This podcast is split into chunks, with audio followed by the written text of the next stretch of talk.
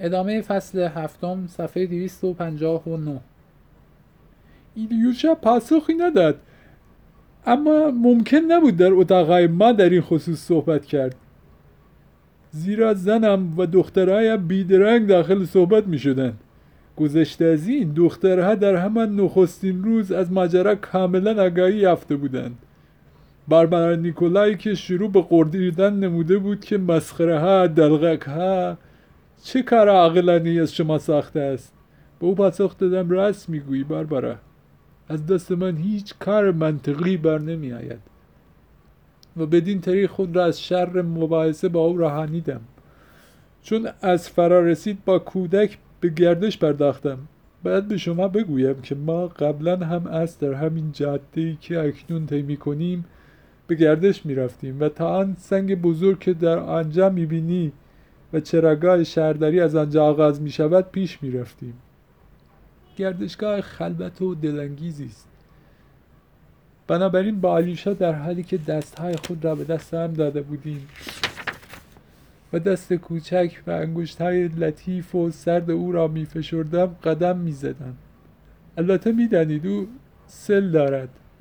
ایلیوشا ناگهان گفت پدر گفتم چیز پسرم؟ ناگهان چشمانش برقی زد و گفت آه دیدی آن روز چگونه تو را می‌کشید؟ گفتم چی کار می شود کردی دیوشای عزیز؟ گفت پدر با او آشتی نکن. بچه ها می‌گویند تو برای دریافت ده روبل از توهین درگذشته ای گفتم خیر ایلیوشا من به هیچ قیمت از او اکنون پول قبول نخواهم کرد. آنگاه لحظه ای بر اندامش افتاد. دست مرا به دست گرفت و مرا به آغوش کشید و گفت پدر او را به دوئل دعوت کن. در آموزشگاه به ریش تو میخندند و می‌گویند مرد سست عنصری هستی و هرگز در مقابل دریافت دهروب او را به دوئل دعوت نمی کنی آنگاه گفتم ایلیوشا من نمی‌توانم او را به دوئل دعوت کنم. سپس به صورت خلاصه آنچه را که تا این لحظه برای شما گفتم به او شر دادم. با دقت سخنانم را گوش می‌کرد. بعد گفت پدر عزیزم با این همه با او آشتی نکن. هنگامی که بزرگ شدم او را خودم به دوئل دعوت خواهم کرد و غرق در خونش خواهم ساخت. چشمانش برق می‌زد. در هر صورت من پدرش هستم و میبایست حقایق را به او بگویم. بنابراین به او گفتم پسرم کشتن حتی در دوئل هم گناه است. او فریاد کرد پدر انگامی که بزرگ شدم او را به زمین خواهم زد. شمشیرش را از کمرش در میآورم به او حمله می‌برم. واژگونش خواهم ساخت و شمشیر را از نیام به در خواهم آورد. به او خواهم گفت می‌توانم تو را بکشم ولی تو را میبخشم. ملاحظه می‌کنید آقای آلیوشا در ظرف این دو روز چه افکاری در مغزش پرورش یافته؟ او لحظه ای از فکر انتقام منفک نمی شود تمام شب ازیم می‌گوید با این همه مزروب و منکوب از آموزشگاه باز میگردد. من پریروز جریان را کاملا دریافتم. شما حق دارید. من دیگر او را به آموزشگاه نمیفرستم.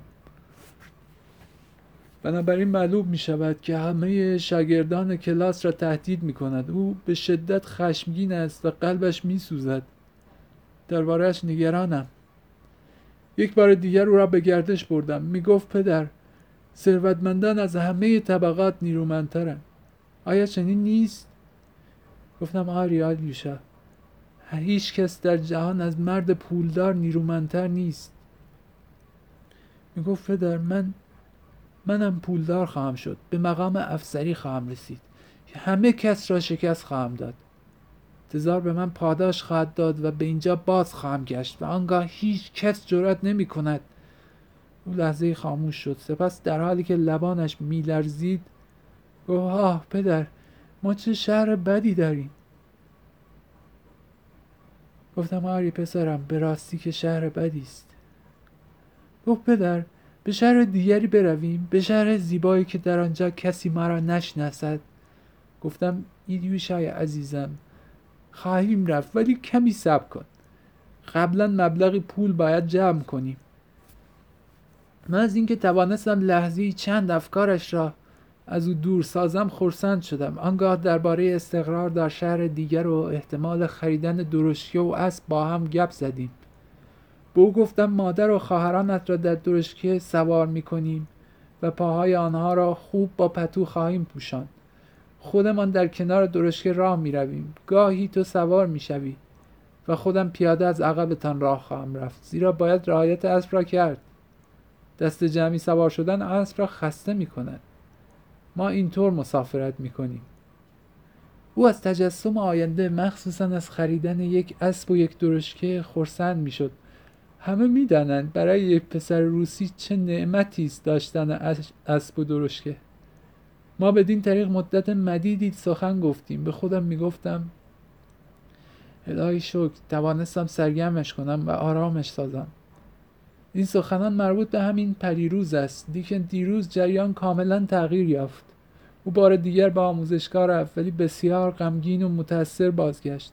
شامگاهان دست او را گرفتم و به گردش بردم حرف نمی‌زد. نسیم ملایمی میوزید و آب آفتاب غروب می‌کرد. محیط پاییز محسوس بود و چون هوا تاریک می‌شد هر دو غمگین بودیم. به او گفتم خب پسرم ما وسایل حرکت را چطور فراهم کنیم؟ می‌خواستم گفتگوی دیشب را ادامه دهم. او همطور خاموش بود حرف نمی‌زد. احساس کردم انگشت های کوچکش به دست من فشار می آورد به خودم گفتم اوه اوضاع خراب است. پیش آمد تازه ای روی داده. مانند امروز تا این سنگ پیش رفتیم. من روی سنگ نشستم باد بادک ها رو آسمان رفته بودند. در حدود سی باد بادک را تشخیص دادم که بر اثر وزش باد به صدا درآمده بودند. اکنون فصل باد بادک هاست. به شا گفتم موقع آن است که باد بادک سال گذشته را به کار اندازیم. من آن را مرامت می کنم آن را نگه داشته ای؟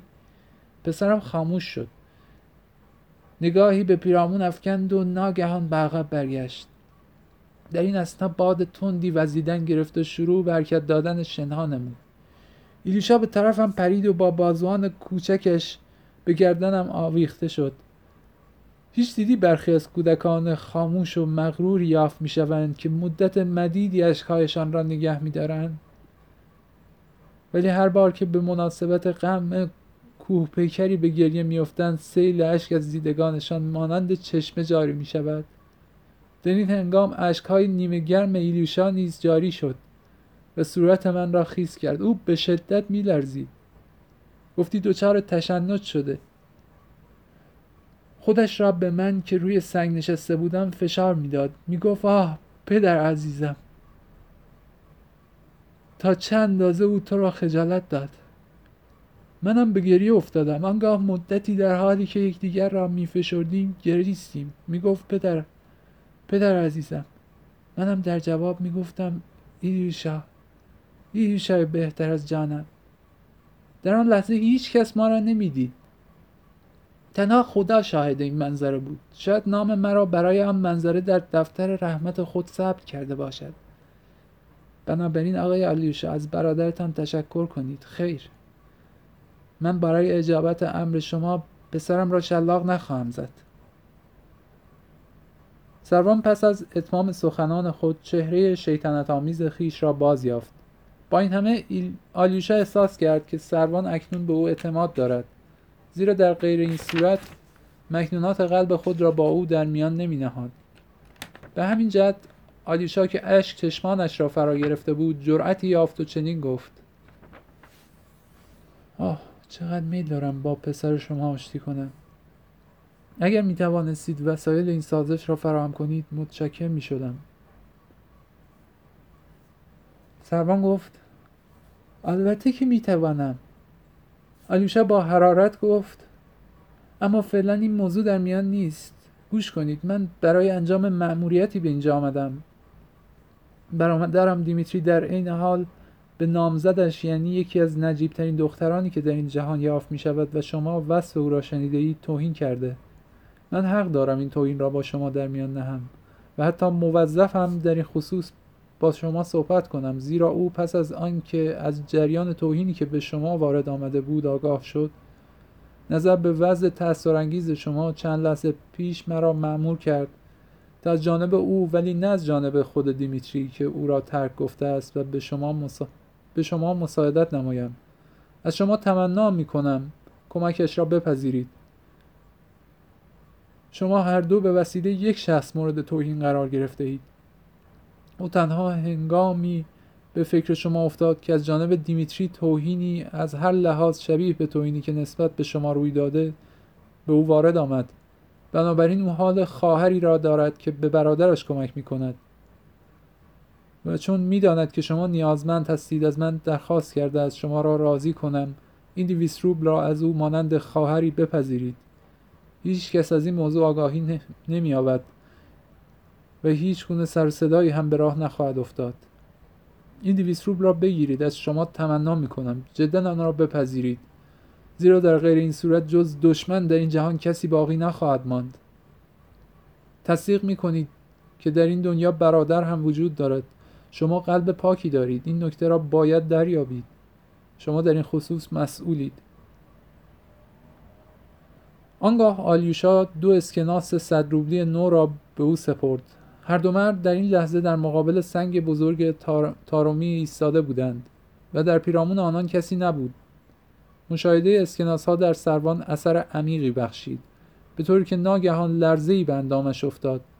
اما چنین به نظر می رسید که این لرزه ناشی از تعجب است زیرا او هرگز چنین پیش آمدی را تصور نکرده و انتظار چنین مساعدتی را نداشت. او حتی در خواب پول به این زیادی ندیده بود. بنابراین اسکناس ها را به دست گرفت و تا مدت یک دقیقه نتوانست پاسخی بدهد. قیافش بیدرنگ تغییر یافت و با هیجان چنین گفت این همه پول برای من؟ برای من است؟ دیویس روب آه خدای من.